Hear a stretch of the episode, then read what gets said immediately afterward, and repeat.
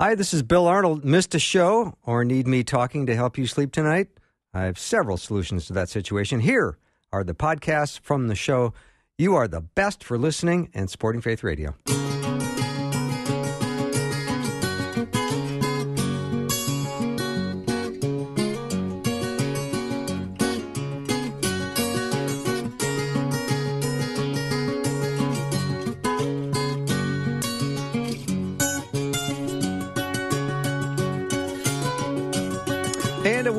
Welcome to the afternoon show where we have no gimmicks or haggling, and each show now comes with a 30 day guarantee, meaning this episode should be up on the website for at least 30 days from now. So we've got uh, our Wednesday, 5 o'clock. You know, that means it's time for our prayer series. Dr. Peter Kapsner and I are in studio. Peter, welcome. Thank you, Bill. Always fun to be here. Yeah, today's going to be extra fun. And I say extra fun because we have extra special guests, and they, they are no stranger to Faith Radio. They are absolutely no stranger to Faith Radio, and I think after last week's uh, episode as well, that you know, I love saying stupid things. Right, right. Well, that worked out well today. Yes. So yeah, no, you know, not at all strangers. And I think after last week's episode with Marcus, uh, that was so interesting, where you just threw out the question right at the beginning to our listeners, and boy, did we have response Yeah, about the amazing. idea of do you pray or not pray with your with your spouse, and there was quite the range of responses and a really an outpouring of questions that came out of that. And so not only do we have sort of radio royalty with us here today, but We have radio royalty. we do have Yes. royalty, but we also have husband and wife on part of this deal too to kind of follow up from last week a little bit. Yes. And our guests, of course, are Susie Larson and her husband, Kevin. Welcome to both of you. Good to be with you. Thanks for having Yeah. us. Thanks, guys. Well, one of the things about prayer, which we love, is we never have to be anxious that God is not listening. This is absolutely true, but I think at times uh, you wonder if he, you know, I, I'll tell you in my early years um, of marriage and kind of still new in the faith, I really thought he lost my address a few times um, because you do go through times where he seems silent, but I always say don't confuse his silence with his absence because he's, if you, you just wonder about that, read Psalm 139. And he's so intimately acquainted with all of your ways. He knows what you're going to say even before you say it. And he's thinking about you constantly. So I think uh, Peter and Bill, we need to remind our souls how intimately involved he is. So if he seems absent, he's not. He might be quiet because our roots need to go down deeper into his love, but he's always involved. Well, let's start, Susie and Kevin, with the power of an answered prayer. I know you've got a spectacular story you can share about your son. I'd love to hear it. Yeah, so um, and Kev will jump in here and kind of add to it as, but I'll just sort of set it up. But some of you know a little bit of my backstory. But in early years in marriage, we had two high risk pregnancies. So our middle son, we were on bed rest for um, three. I was on bed rest for three months, and um, I had a let's see, I had one, I had a one year old then, and, it, and so this pregnancy, I was a traumatic delivery, and Luke had chronic respiratory issues. When he was about 15 months old, we almost lost him. We, he was in the hospital with a respiratory virus, and they literally said his heart may not make it another 24 hours. So it was really a painful thing. We got him home, and I found out I was pregnant with number three, and within three months, I had to go to bed rest for six months. So I had a one and a three year old.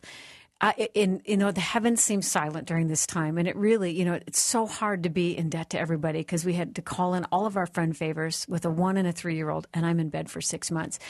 You jump ahead uh, around the time Jordan was born, RSV was an epidemic, and so we they the doctor said Luke's lungs were so traumatized just nine months ago. Don't let anybody come visit you that has any kind of respiratory virus because your baby may catch it, and Luke will be at risk. Well, someone came to visit us whose baby was sick. And within a few days, Luke was in kind of a, a respiratory stress, and they would have admitted him, but they didn't because it's an airborne virus. So they, we had him down in a in a um, playpen. Now you keep in mind, I I was unknowingly bit by the deer tick during this bed rest with my son. So I got up one day. By nighttime, I was back in bed. Two weeks from that outing, my face started to go numb. So I had all these neurological symptoms going on in my body. It's still at this point didn't know what was wrong with me, but I did feel like God lost my address. He seemed so quiet. So just imagine six months in bed. I'm counting the days to be the mom again. And we finally uh, deliver Jordan, and then someone visits us. And so Luke is sick, and they're like, don't come to the hospital until you absolutely need to. So I had this little split entry, and I would go down and I'd do drainage on Luke's lungs, disinfect my hands, and go nurse the baby back and forth all day, all night. Never slept more than two hours at a time. So the symptoms were going crazy in my body.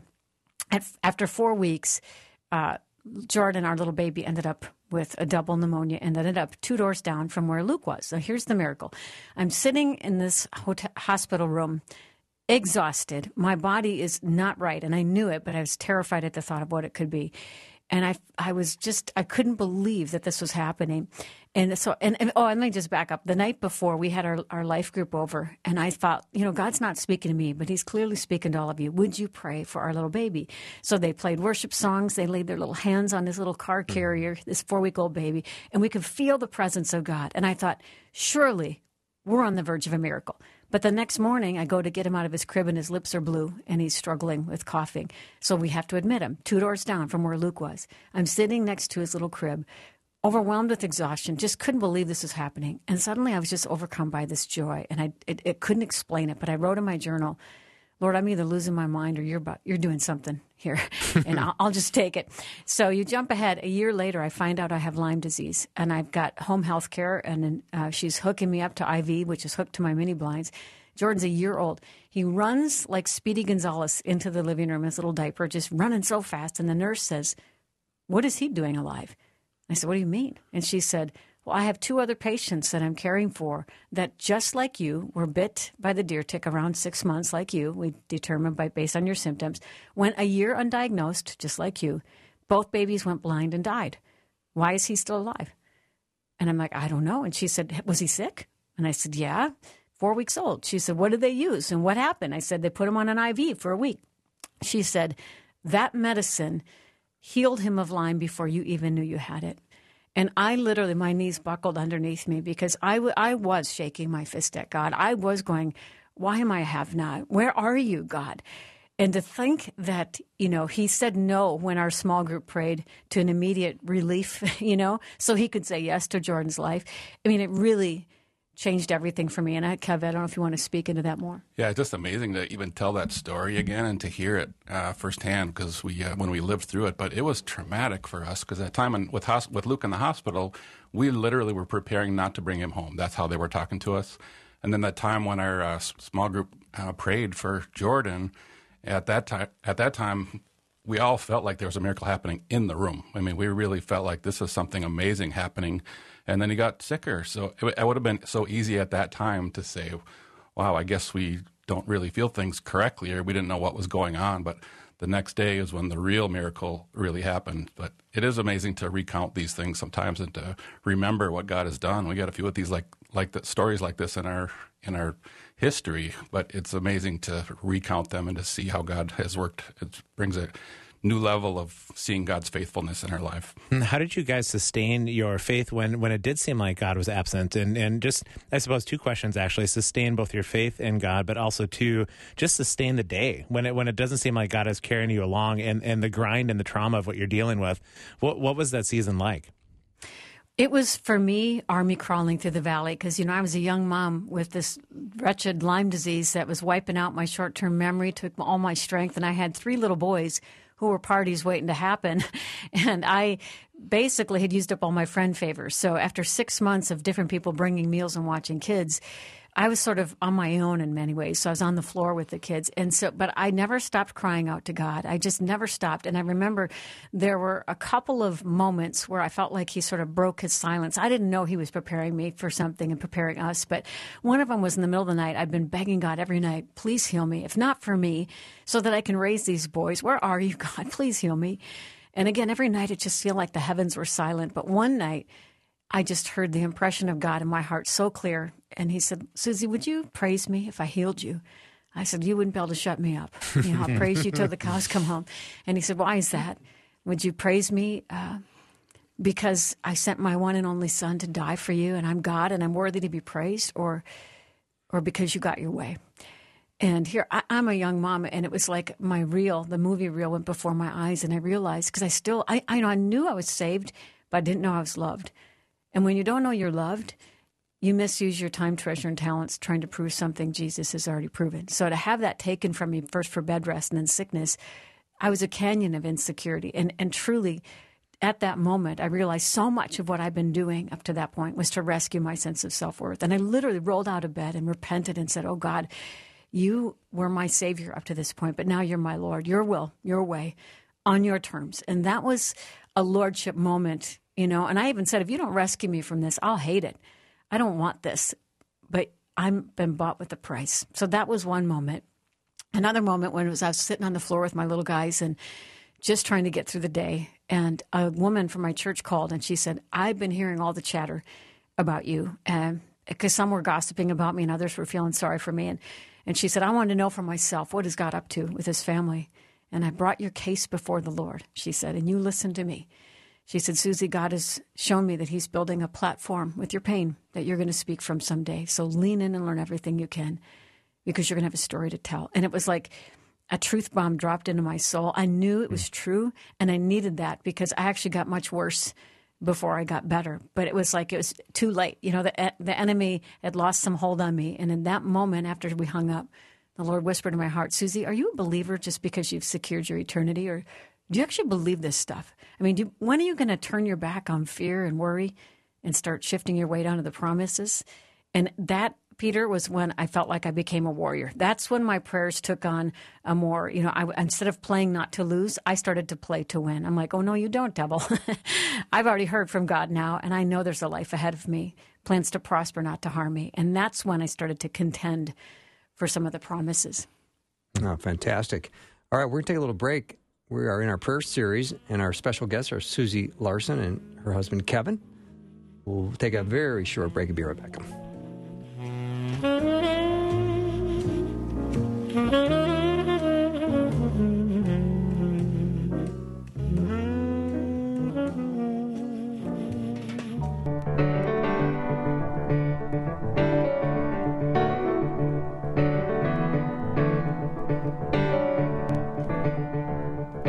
Wednesday, so we're doing our prayer series. Peter Kapsner and I are very excited to be talking to Susie Larson and her husband, Kevin.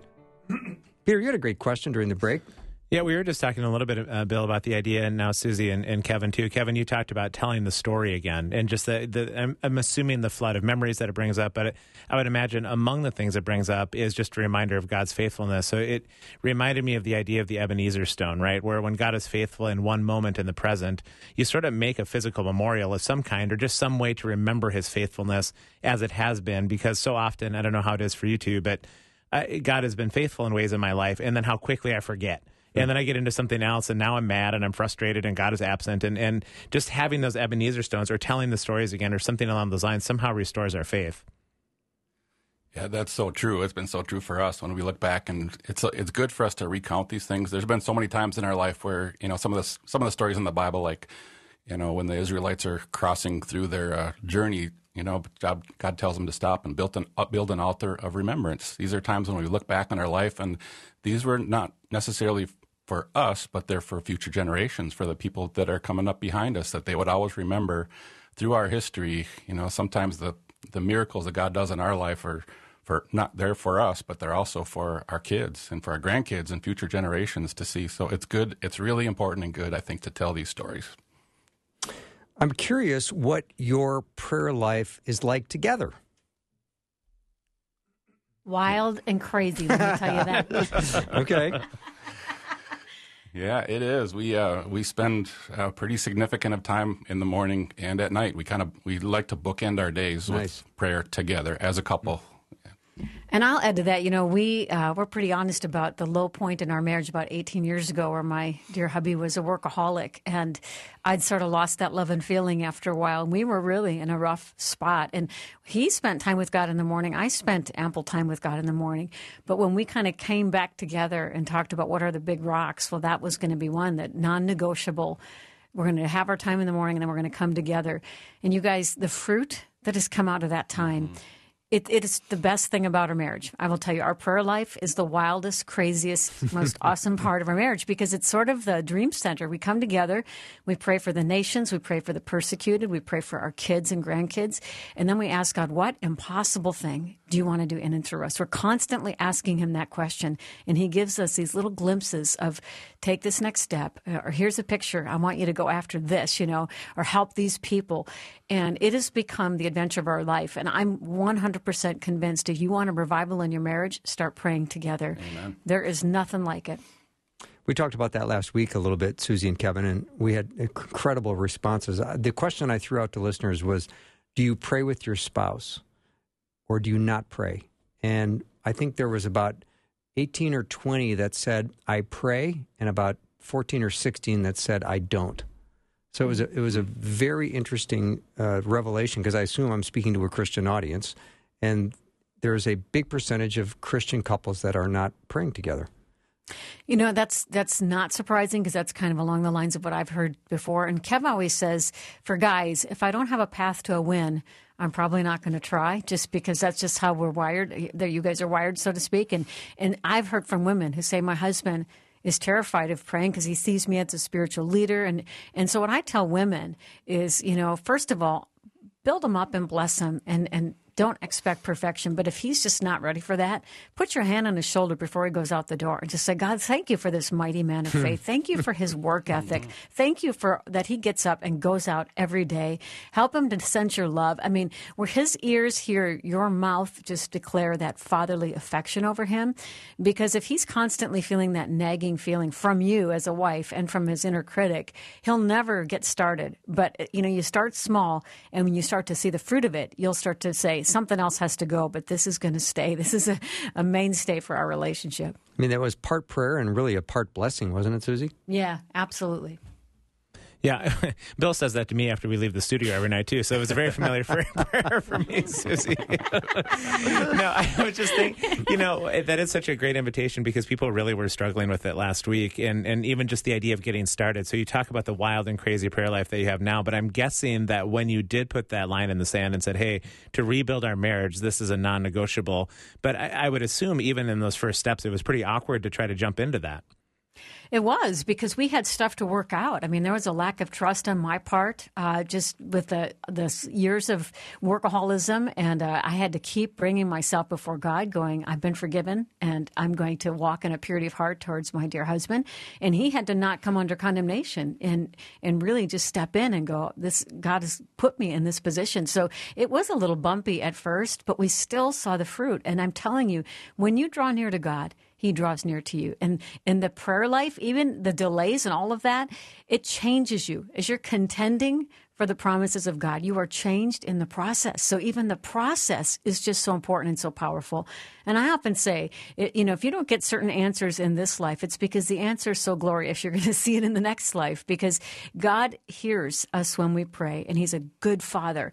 And I just say as we, the more we draw near, especially as a couple, the more the kingdom of God, we start to see it come and his will be done. Mm-hmm. I'd love to talk, Susie and Kevin, a little bit about prayers that are in a delayed mode or prayers that were just uh, denied, because that can be a, a, trouble spot for a lot of believers. Yeah, agreed. There's there's times in my life, you know, we started talking about some of our uh, the some of the just the miracle stories that we want to recount and re- recapture that feeling at sometimes. But you know, some of the most powerful times in my life are the times where God is doing some correction and God is mm. is teaching me some things, and sometimes that happens over time. It's not a you know, it's not a miracle zap. You're different now. Sometimes it takes a while for him to not only get my attention, but also uh, just to work the things out of me that need to get worked out. But God always wants the best for us. You know, He wants our best, and He's He's looking for our character and our high integrity and a person that follows Him closely enough to be able to listen for long enough to have Him explain the things that He wants to do in our lives. So I don't know what it is about us guys sometimes where we have we're a little bit blockheaded. I think sometimes where we just uh, sometimes things take a long time, and you know I would say some of the prayers that we've that I've prayed that have taken a long time feels like the things where He's really trying to work something out of me. And when you finally understand and you get it, it's like that's amazing, God, the thing that you just taught me, and it took a. 10 only 10 years to do it and, and uh, oh, go, go, ahead, Susie I was going to say, you know, for me, the the delay versus the immediate. You, I've told the story in your show before, but our son Jordan, again, that boy of ours, um, he had a serious back injury in, in, high school football. He took a late hit and it blew out uh, the disc that was pressing on three sets of nerves. And at 17 years old, he could barely walk, and they were telling us he'd be partially disabled, and probably at 17 years old would lose control of his bowels. So it was. Mm a bad injury. It was such a bummer. And, you know, I've struggled, you know, with chronic health stuff my whole adult life, and I've come a long way. But over the course of two days, while Jordan was just inching through life, I uh, had heard two stories of miraculous healings of this exact injury. And I remember the day I ran downstairs. He was sitting next to his dad watching TV, but he was just sort of staring through the TV. He was so depressed. And I scooped up his hand and I said, Honey, you know I've struggled and you've watched me contend for my health, and it's been inch by inch. But I heard two stories of healing. I believe that God is the same yesterday, today, and forever. What if we just err on the side of faith and just believe for a miracle for you? Are you with me? And he said, I am. So the next morning, I'm out on the deck having a quiet time. He came and scooped up my hand. Jesus, thank you for my miracle. Thank you for healing me. And then he got up and he shuffled out the door. And I said, Where are you going? I'm going to football uh, training in the summer. Now he could not even lift a book. He was he couldn't. What he did on the on the running days was he got on the elliptical and his arms shook and he did the senior citizen level warm up for two three minutes, like holding himself so his feet barely moved. And his buddies are like, "Dude, what are you doing here?" And he's like, "See you tomorrow." Next morning, he'd scoop my hand. Thank you for my miracle. Thank you for healing me. He'd go out the door. He'd literally be gone ten minutes because he would go there and on the weight days, he'd sit on the, the bicep curl machine, you know what I mean? So your elbows propped, so there was no pressure on his back. He would do just a few, and he'd be sweating, and he'd come home just from the pain. Every day he did that. And finally, one night, um, he was going to go to youth group, but he wasn't feeling up for it. And I said, I'll never force you to do that, honey. You've been through a lot. But oftentimes, when we don't want to go is when we need to go, and you just pray and you decide. Well, he decided to go, and a long story short, a student prayed for him, and he was miraculously healed. Miraculously, like medical miracle. Like he came, he busted in our door in our bath bedroom, Mom, Dad, and he's touching his toes and kicking up his leg. And I'm jumped up and down on the bed, and I'm jumped to the floor and wrapped my arms around his knees, buried my face in his legs, and wept. And the next morning, he was out with the football team sprinting with them because he was a pretty fast runner. And it took, you know, these guys a couple minutes to figure out what, because he's like keeping up with them too. And they all stopped and went, Jordan, what jordan? And he's he had a captive audience because he'd been there every day five minutes a day the whole team and the coaches. They're like what happened? And he said god healed me last night. He had a captive audience to declare the miracles, the coaches, everybody. And uh, I haven't gotten that kind of immediate miracle. But for some reason, God saw fit to do that for him. And he's the same yesterday, today, forever. So I'm just going to say, as long as I have breath, I'm believing for miracles, but I'm going to trust him when I don't get them. Wow, that's spectacular. Incredible. What Wow. an amazing, amazing story. Yeah, that really is. I mean, oh, yeah. What a testimony, too. Well, and, and we've had a chance to talk to Craig Keener a few different times, and he, he writes about miracles, right? And it's one of those things that we just keep thinking, gosh, it would be so great to have these tangible responses like that. So to have the story is phenomenal. Yeah. Susie and Kevin Larson are our guests. We're in our prayer series, so we'll take a little break and we come back. We'll have lots more.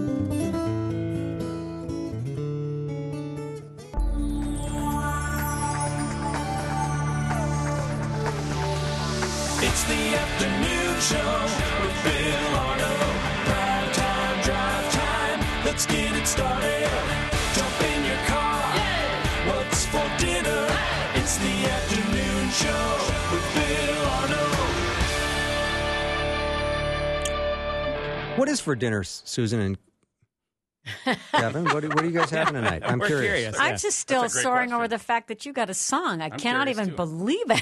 no, it's great. No, but seriously, what is for dinner? Yeah, what's for dinner? Uh, well, it's you're not going to be too excited about, but they're What is veggie it? burgers. Veggie burgers Veggie with some burgers? avocado. Oh, boy.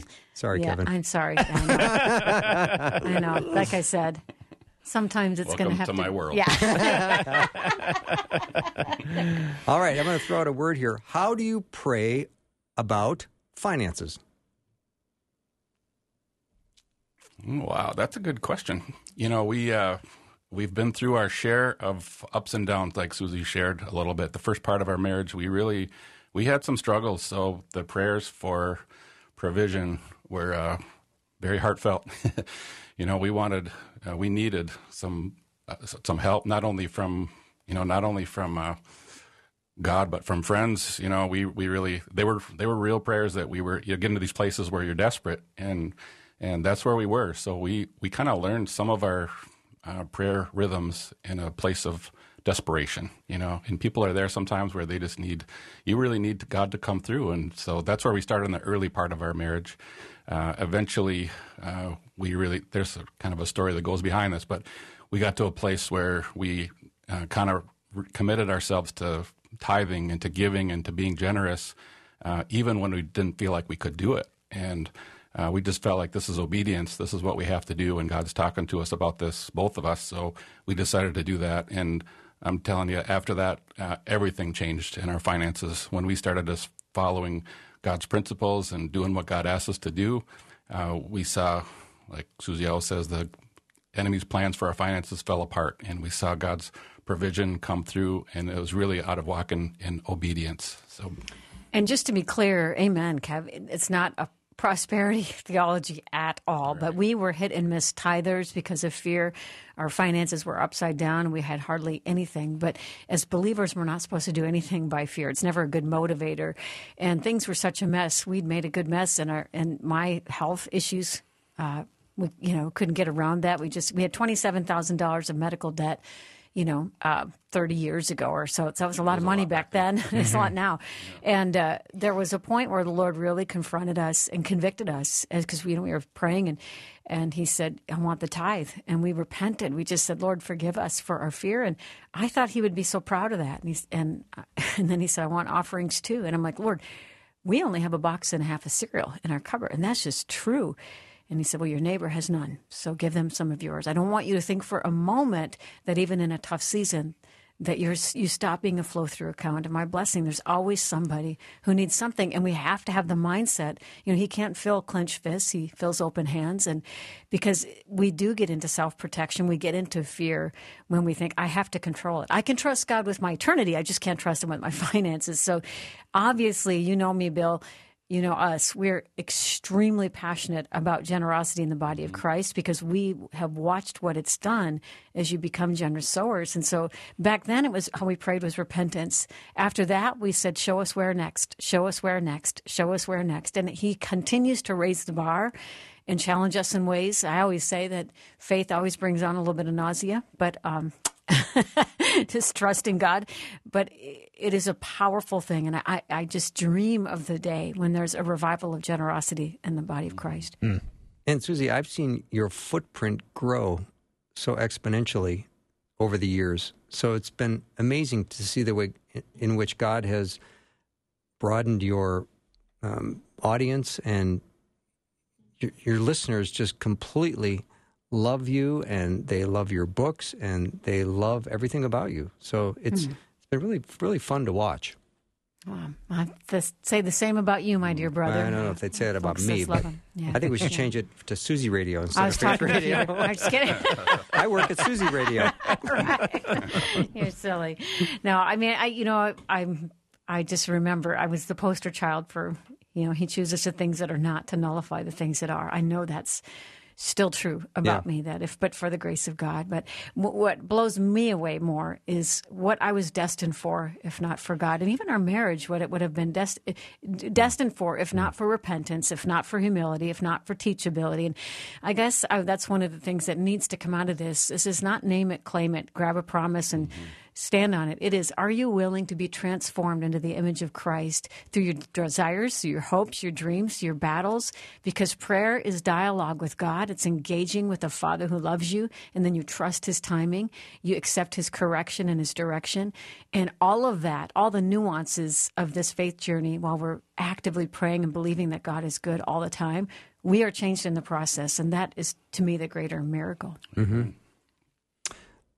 how do you pray for wayward kids and grandkids? I'm not saying your kids are wayward. I'm just saying you know a lot of people, and most people have a story of a prodigal in their family. So, how do you two pray for these kids and these grandkids that might be uh, have wandered off, drifted off, they're away from Well, their faith?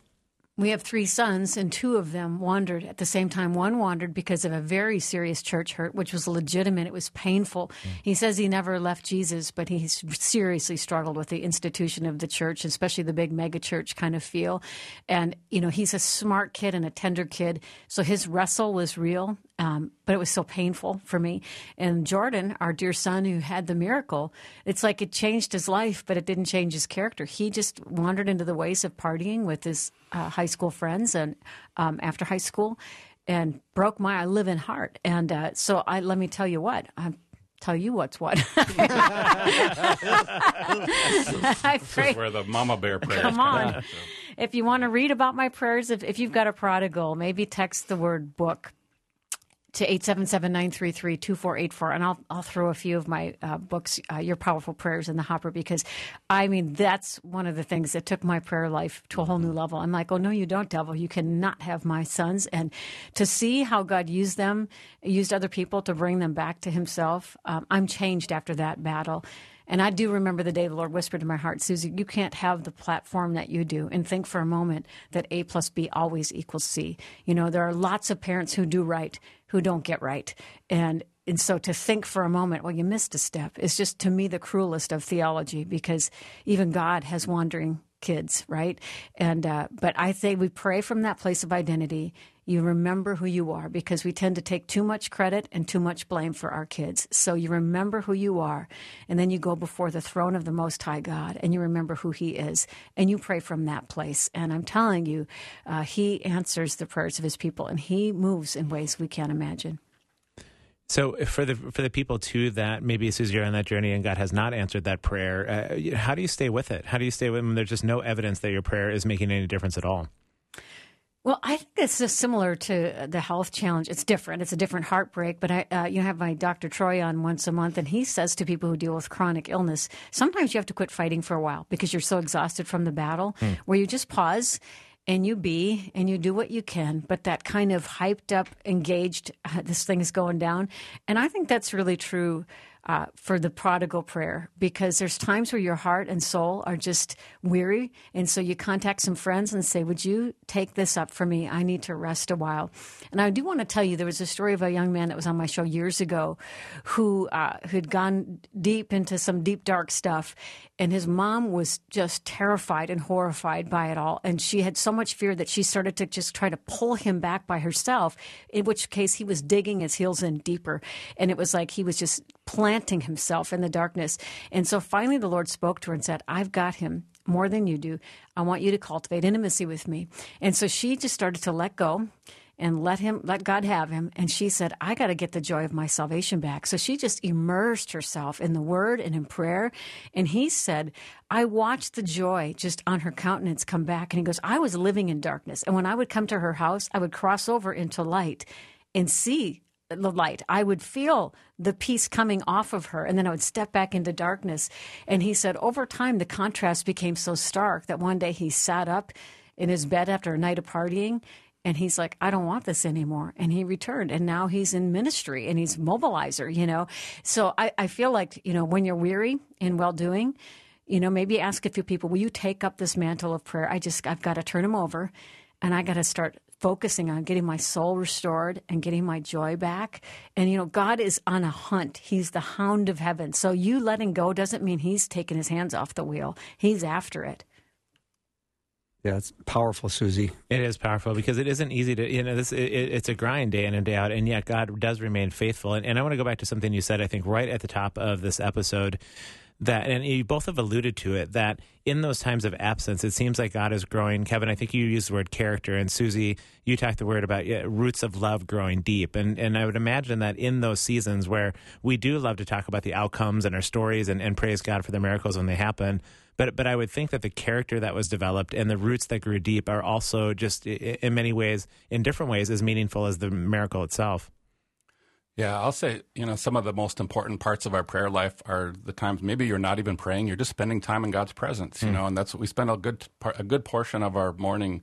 Either we have worship music on, you know, and it, and it is kind of just praying and responding, listening to what God is saying, but that time we find ourselves in God's presence is so valuable and important because otherwise we can kind of get derailed and get off track and some of the things that God is trying to teach us, we don't really hear unless we're pausing to listen. You know, Yeah, you know, and I want to say, you know, Psalm 18, it talks about, I mean, you want to know how God feels about uh, when his children are oppressed, when the enemy's coming in like a flood. Look at Psalm 18 because, you know, it's like the enemy attacked me at my moment when I was weakness, weakest, when he was too strong for me. And God became my rescue. He parted the clouds. He came down, rescued me, and he put me in a spacious place. But later, once he heals your soul, then it says he strengthens my arms to bend a bow of bronze. He trains my hands for battle. He gives me high hinds feet to walk on high places. And what that speaks of, you guys, high places are uneven terrain, which requires agility. And you know this from athletics. You become agile by changing directions to the right, to the left, go back, go forward, and you change up directions and you get good at it and you train your body to do that. Well, this is warfare. And when we're interceding for our kids and the culture is trying to steal our kids, this, this is no Sunday afternoon contest. We are rising up, we're holding on to the promises, and we're contending. And the thing is, it changes you. And I often see so many spiritual laws written in our physical laws. So when you see a person who's engaged in fitness, there's a way to work out your muscles and it's in slow, small increments and your body creates these new thresholds. So your new normal gets better and better and you get stronger and stronger over time. That's what our battles do. If we will engage them with faith, we become spiritually agile. We get arms that are strong enough to bend a bow of bronze. He teaches us how to stand on high places because we've had to react and respond and react and respond. And I just, one last thing I'll say about that is every battle you face, every desire of your heart has eternal implications, and that how you steward it, if you don't see what you want in this life, it literally will echo into eternity. Every act prompted by your faith, hope, and love echoes into eternity. The stuff that will burn up on the altar is anything that we did out of striving, trying to prove ourselves, grab for ourselves. This is why it's so important to see, you know, Lord, even in this battle, I'm not getting what I want right now, but my faith is precious to you and it will echo into eternity. I will see something on the other side that I can't even imagine because you say these light and momentary troubles, they're, they're small, they're short, they won't last long, but they're achieving for me an eternal glory that far outweighs them all. So we got to keep our eye on the prize as we wrestle. This is Bill Arnold sitting in for Kevin Larson, uh, who's eating I think it was a veggie burger, was it who's not? eating veggie burgers you. with Yes, yeah, avocados yeah. tonight. He's not deprived, okay? He's not deprived. Oh, no. Well, we're going to argue that one. For the top of the hour. We'll take a short break and be right back.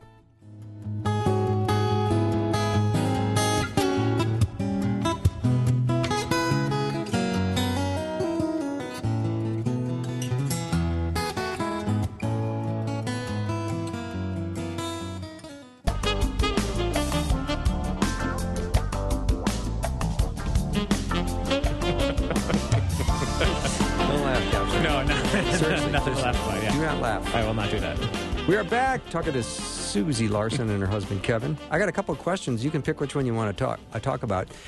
Uh, one is, do you have a prayer list of people who you love who are lost? I'm not talking about the prodigal that maybe he's wandered off, but these are people who are just um, agnostic, atheist. They want nothing to do with God. Do you have a list of those that you pray for, and how do you pray for them? Or the other question is, how do you hear God's voice? Somebody give you an option of which one you might want to answer. Those are good questions. They're okay.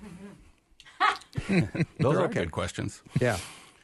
You know, I was thinking when I uh, when I was young, uh, w- I used to pray this prayer, and you know, God bless my parents for teaching us to pray. But he used to, it, they would tell me to pray a certain way. I was like, I, when I was like three years old, four years old, like, how do you pray? And so I got taught by my parents how to pray, and I prayed this prayer when I was little every single day. And I think all my siblings actually prayed the same th- prayer, but it was something along the lines of, of uh, "Dear Jesus, thank you for the day." Uh, bless mom and dad, my brothers and sisters, grandma and grandpa, missionaries in the farm fields. Help me sleep good. Amen. And I'm telling you guys, I was uh, when I was young, uh, I got so good at praying because I could do that thing in like 1.7 seconds, and I did it day after day. And so I prayed for these different groups of people, and uh, getting to a point here. But what I what I would do, I would pray that same prayer over and over. And I think I was this probably started when I was three or four years old. When I got to be maybe it was even eight or nine or even ten years old, I had no idea what a cornfield was. and so it was like some kind of cornfield, but I, I wasn't quite sure. But I prayed for the missionaries in the cornfield. and it was my parents were saying the missionaries in the foreign fields. But that's what I would always pray without even knowing it. And what that did for me, I, I look back on that time now, we can get into these rhythms of prayer where we're just praying so uh, fast and just like we're just rattling this thing off to check it off the list and be done with it. But when I was praying for that, we we care deeply about missionaries now and people that are lost. And so when I think about I think about that often, like back in those days where you would just rattle off these prayers. Our prayer life has changed uh, since then. And I look back at that as part of my history. Like you can do that so easy, even as adults, we can do that where we just rattle off a prayer so fast. But to think about the people that we are praying for, the the answer is yes. I, we do have people that we pray for. I have people that I that I work with, people that we are that are in our lives that we've prayed for for a long time, and it's a but really to dig into uh, really from a deep place in my heart where I care about these people and and uh, yeah, that's a long answer, but yeah, we do I like, the, I definitely like have long people. answers because Yeah, we have time to fill. Um, Yeah. you know, I, I, I want to just say this too. It's so easy to go through the motions in so many of the aspects of our Christian life that we don't even realize what's happening. And if I can explain it this way, and I'll let the theologian Peter, correct me if I'm wrong, but it's just my own my own perspective though that when you're going through the motions, you disengage your heart. And when you disengage your heart, you disengage your faith. So I- I believe with everything in me that like when I'm in a worship service and I'm singing, that God will bring the victory even when I can't see it. He's working. I'm putting my flag in the ground. When I'm engaged with that song, something's changing in the spiritual atmosphere. But when I'm singing that song and running through my grocery list in my mind, there is a disconnect. Doesn't mean God loves me any less. It doesn't mean I'm less saved.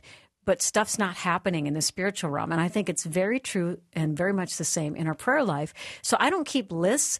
I consider myself an intercessor. I spend a lot, a lot of time in my prayer place. And I, I have a deep burden for the persecuted church, for the slaves, the traffic victims, and those kinds of things.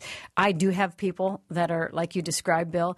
But what I have learned over the years is to, you, to keep your heart in it and to keep your heart engaged, you got to keep it fresh. So I've done the lists in the past. That doesn't work for me. So as I do in the morning, as I turn my, my uh, worship prayer list on, because I want to enter his gates with thanksgiving and his courts with praise, I flip that phone over so I don't see anything else on that phone. And I just worship for a little bit. And then I wait and I listen and ask God, what's on your heart today? Who can I pray for? And there's times where I make notes of people I need to text because I've prayed for them in my quiet time. And then I just, I, I sometimes will pray through my, some of my memory verses and then I just get in the word for a while. And sometimes I write in my journal things I sense he's telling me, but I keep it fresh and keep my heart in it. So one day I may spend, I mean, there's been times I've spent my whole time on my face praying for our nation, just grieving and going, Oh God, have mercy. Other times I spent my whole time praying for one of my sons. And but I feel like when you're led by the Spirit, that's where the life is, and that's how you keep your heart in it. So that that's just my perspective. But I'd love to know yours, Peter. Well, I'm just, it just reminded me of the story, Susie, when you were talking about um, the idea of singing in prayer and that God is moving in ways maybe you can't see. That that story of Elisha standing there on the hillside in 2 Kings Yeah. 6, where he asks God to open up the eyes of his servant to see what's actually going on. And the servant then sees these horses and chariots of fire. And I just often wonder, gosh, if we could just see past the veil for even a minute like that in terms of what our prayers are doing in the realm of the spirit. I mean, I'd love for you to talk about that for a bit. That there is an actual realm of the spirit, and in our prayers, maybe we don't understand how, but but they clearly are accomplishing something. Yeah, I'll say this just uh, this way maybe just to confirm what you're saying is a lot of times our, so our morning rhythm is we we kind of spend I don't know good 15 20 minutes half hour sometimes uh, on our own praying and then we kind of come together but like Susie said we'll be listening to God during that time and he might put someone on our heart and it might be a family member it might be someone we work with it might be you know whatever it might be our country whatever it is but we're kind of just doing that on our own and then we come together and the question we always ask each other is like what's God speaking to you this morning and so often uh, we are just on the same page, even though we're we're 30 feet apart, kind of just praying, spending our time in the morning. But we come together, and so often during our time where we're praying now together, uh, God kind of puts the same either same people or whatever on our in our mind where we're praying for that same person. It's like it's almost. Sometimes it's just like it's amazing. It's like, wow, really? That's the person you're praying for? Because that's what I'm kind of thinking about this morning too. You know, just to get a glimpse at the spiritual realm too. You know, I'm just let's take a verse, James four seven. Submit to God, resist the devil and he will flee from you. And I hmm. often hear that passage quoted without the first part. Just, you know, resist the devil and he will flee. Now, submit to God is a military term and it means to get back in rank. And how hmm. do we get out of rank? By usurping authority, by nitpicking, by grudges, unforgiveness, duplicit life where you're living one way and saying you're another, you know, a lot of ways we get out of rank. And so, you know, the enemy is a legalist. So he'll either come at you because he has legal access to you because you've given it, or he'll come at you because you're a threat and he wants to discourage you and derail you. So when you're when you're coming under a, some kind of enemy attack, I always say, "Search me, Lord. Is there did I give him access, or is he is there a breakthrough that's about to happen, or you want me to do something significant?" So I search my heart. I submit to God's authority. You know, I think it was um, Watchman Nee who says, "You will have no authority unless you're under authority." So submit to God. So you get back in rank, get under authority, and then it says, "Resist the devil."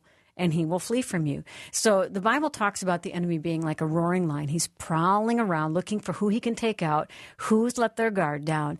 And if you could peel back the sky and you'd see into the spiritual realm, you would see some Christians running for their lives because they don't know the authority they have in Christ. He's prowling, he's chasing, he's roaring, and they're running in fear. You would see other Christians standing, holding their ground. Now look at the rest of that verse resist the devil and he will flee from you. And it literally translates he will run for his life. So if you were to peel back the sky you see some christians running for their life and the enemy roaring and you see others standing and holding their ground and that enemy scurrying away running for his life. Our spiritual battle is that real. And it's why we hmm. need to know who we are whose we are and the power of god's word and the authority that he's entrusted to us Here's a question I'll throw out from a listener. How would you explain to people about praying continually, as the Bible says? Hmm. Peter, you want to start with that one? It seems like that's a great question for these two. No, let's. Susie, yeah Kevin, come on do you got? peter yeah. I'm just trying to give Susie a break because she just got done talking. Well, so- that's fair. No, I, I'd be curious your thoughts. I mean, as I've wrestled around with that one, you too, it's it's a sense of just that you're actively doing your day with God. That it isn't necessarily that you're constantly on your knees in prayer, but that you're mindful that all day long in Him we live and move and have our being. That there, that where can we go from His presence, right? As you as you referenced earlier, and and that God is is with us, and to be working in a vertical and horizontal way all day long, whatever we're doing. That's exactly how I feel. It's just like it's spending time with God throughout the day, and I kind of look at it like finances sometimes, where you know God says He He He owns all of it. So yeah, we talk about tithe. We talked about that a little bit earlier. So yeah, there's a certain portion that we need to give God, but really at the you know ultimately He owns it all. Everything that we do is in response to God, whether it's our finances, our time, our mm-hmm. prayer life.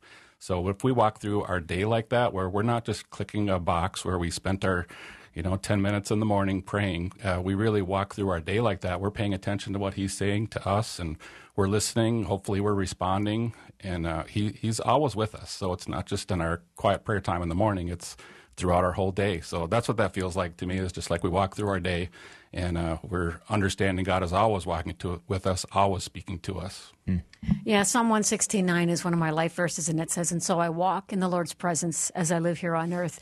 And I just think the more you get to know his heart, the more you get to know him for who he is, the more you practice his presence. And as Peter was saying, you're so you become so aware that he's God with us. He is Emmanuel. And I just think you want to see your life changed, acknowledge his presence, even when you don't feel it, even when I can't feel you, Lord. You're working, you're with me. Psalm 16, 8, I think it is. I know the Lord is always with me because he's at my right hand. I will not be shaken. Hmm. I think this is a great case for knowing the word, memorizing the word, so that you know the one who breathes the word into your soul. All right, Peter, do you want to go out for baby back ribs? I think that sounds Kevin, do you want to join? Oh wait, oh wait, I'll you be got right the over. veggie Yeah, burgers sure. with the avocado. I'm sorry, I brought that up. My bad. Oh, you're such a good friend, Bill. Thanks for taking your time tonight to talk to us about prayer. It's been wonderful. Thank you so much. Love and appreciate God you guys. you guys. Thank Thanks you. so much. Mm-hmm. Susie and Kevin Larson have been our guests for the prayer series that wraps it up.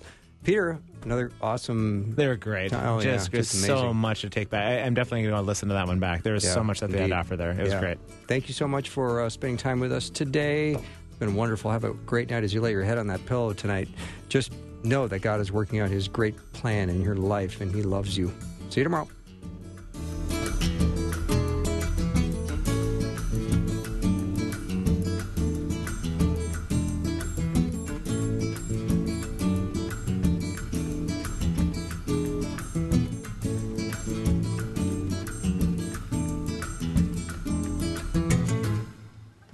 Thanks for listening. Programming like this is made available through your support. Information available at myfaithradio.com.